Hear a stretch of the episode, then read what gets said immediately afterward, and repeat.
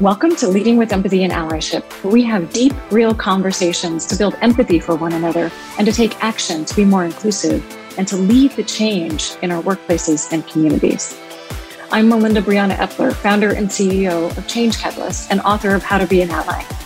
I'm a diversity, equity, and inclusion speaker, advocate, and advisor. You can learn more about my work and sign up to join us for a live recording at ally.cc. All right, let's dive in.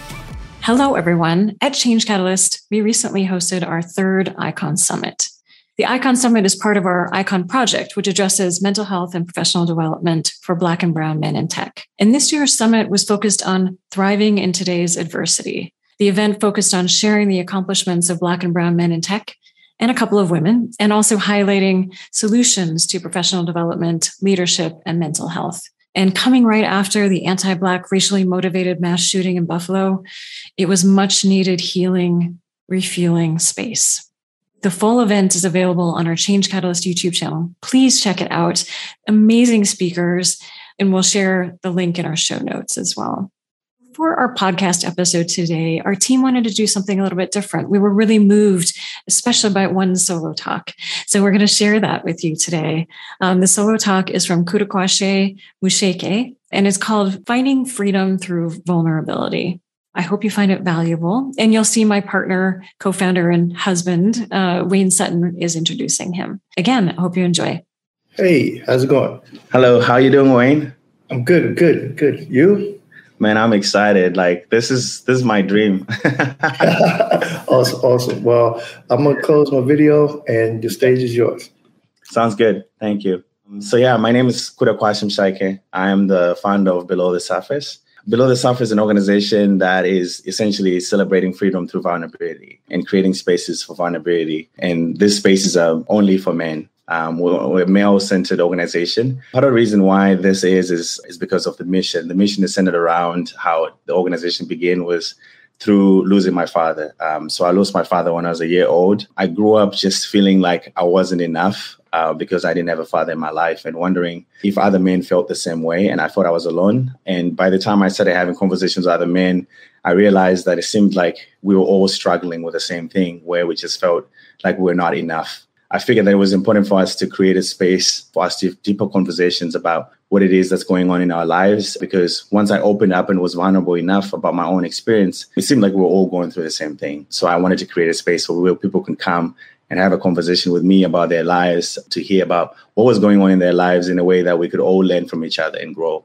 grow together. But I've extended this in the organization and also created a space where we have resources about, you know, mental health, resources about how do we actually manage ourselves? How do we know about our impact on other people? How do we know about our authentic selves? How do we find that and then bring it to the table? Because you can only give what you have. Some of the work that we've done is really acknowledging how do we create and, and build ourselves so that we can give to other people. Um, so today, my my talk, like really, what I'm gonna you know talk about and give you today is about you know finding freedom through vulnerability. I like the whole idea of freedom. When I started this work, I didn't understand really why. What, what was at the core, the motivation for me doing this work, outside, of course, that I wanted to have conversations with other men and hear what was going on in their life. And I wanted to learn from other men and also give them an opportunity to learn from me and vice versa. And also show other men that this was okay to be vulnerable. But I realized that the, at the core, my real need was to find freedom. And by freedom, I mean the ability for you to be yourself, to be your true, authentic self. In the past few years, we've had to wear masks. And I think we all realize how, how painful it is to have to wear a mask every day. After a while, you just want to take it off and put it away. And so I think of this imagery when I think of vulnerability uh, or when I think about what the organization is doing in the community. We're helping people take off those masks and we're helping people take off those masks to find freedom, which is an acceptance of their true, authentic selves. So I'm going to share three things with you that have been powerful in my journey of understanding vulnerability. I'll first, of course, define what vulnerability is and what it means to us as an organization. But uh, I want to talk about three main things that stand out to me when I think of vulnerability. The first thing that I think of is authenticity.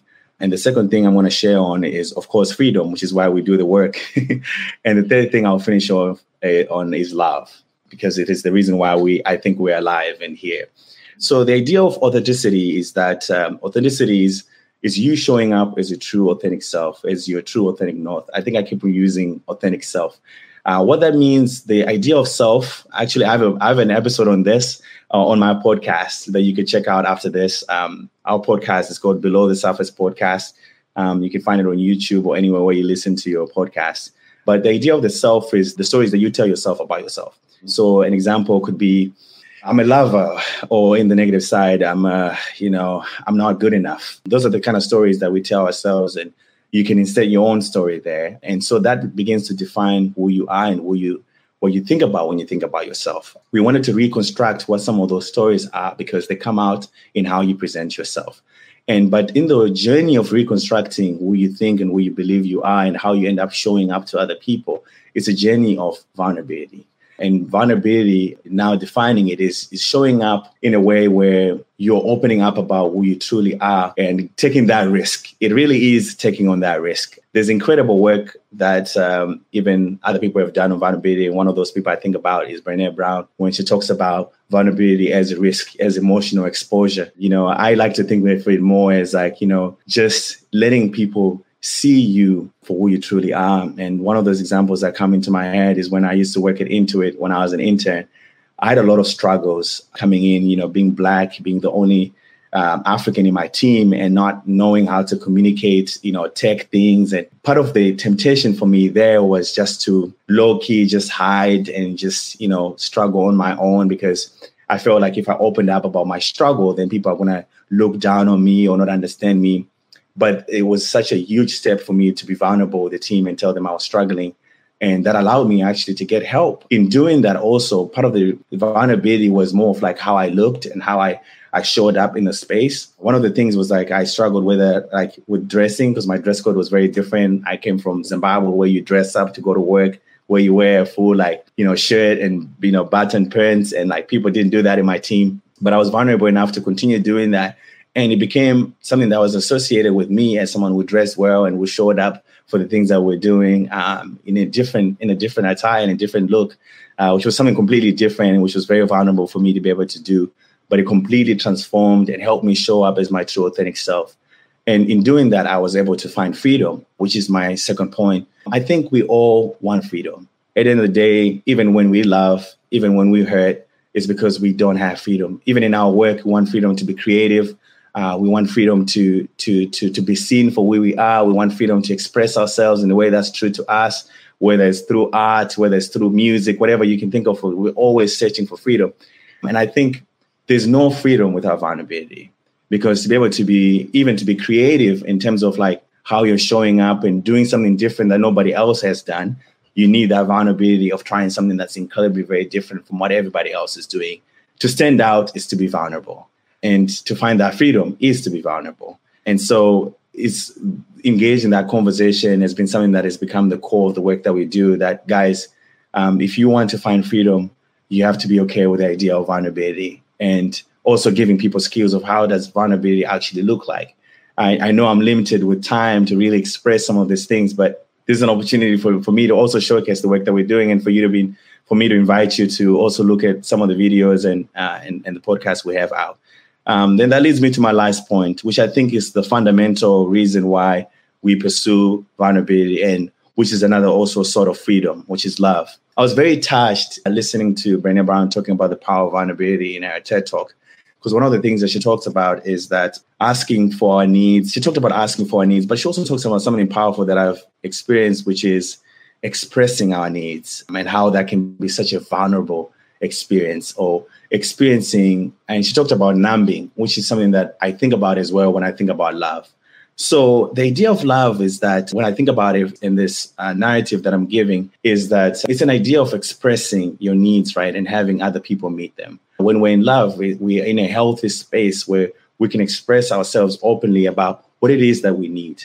But you cannot express your need without vulnerability, right? Because that the process of expressing your need is a very vulnerable one of like saying, yo, I need this in this relationship, whether it is a space for me to express myself, whether it is a space for me to be heard, a space for me to be understood, all those things that you're expressing are by virtue of vulnerability. And for you to be able to receive what it is that you're expressing, it is a process of expressing them for first before you can receive them. And so hence the vulnerability in that the uncomfortableness that comes with that is the vulnerable process of doing that. that if you could think about in those terms, you do realize quickly that there's nowhere we can really go without you know being comfortable with the idea of vulnerability or being comfortable about exercising vulnerability and below the surface, we even talk about vulnerability as a lifestyle. It's honestly at this point, it's my lifestyle. It's how I relate with people, even at work. You can ask Wayne, since we work together, it's uh, observable how I am. Uh, but, you know, we've had some multiple deep conversations even in the past weeks about my life, what's going on in my existence,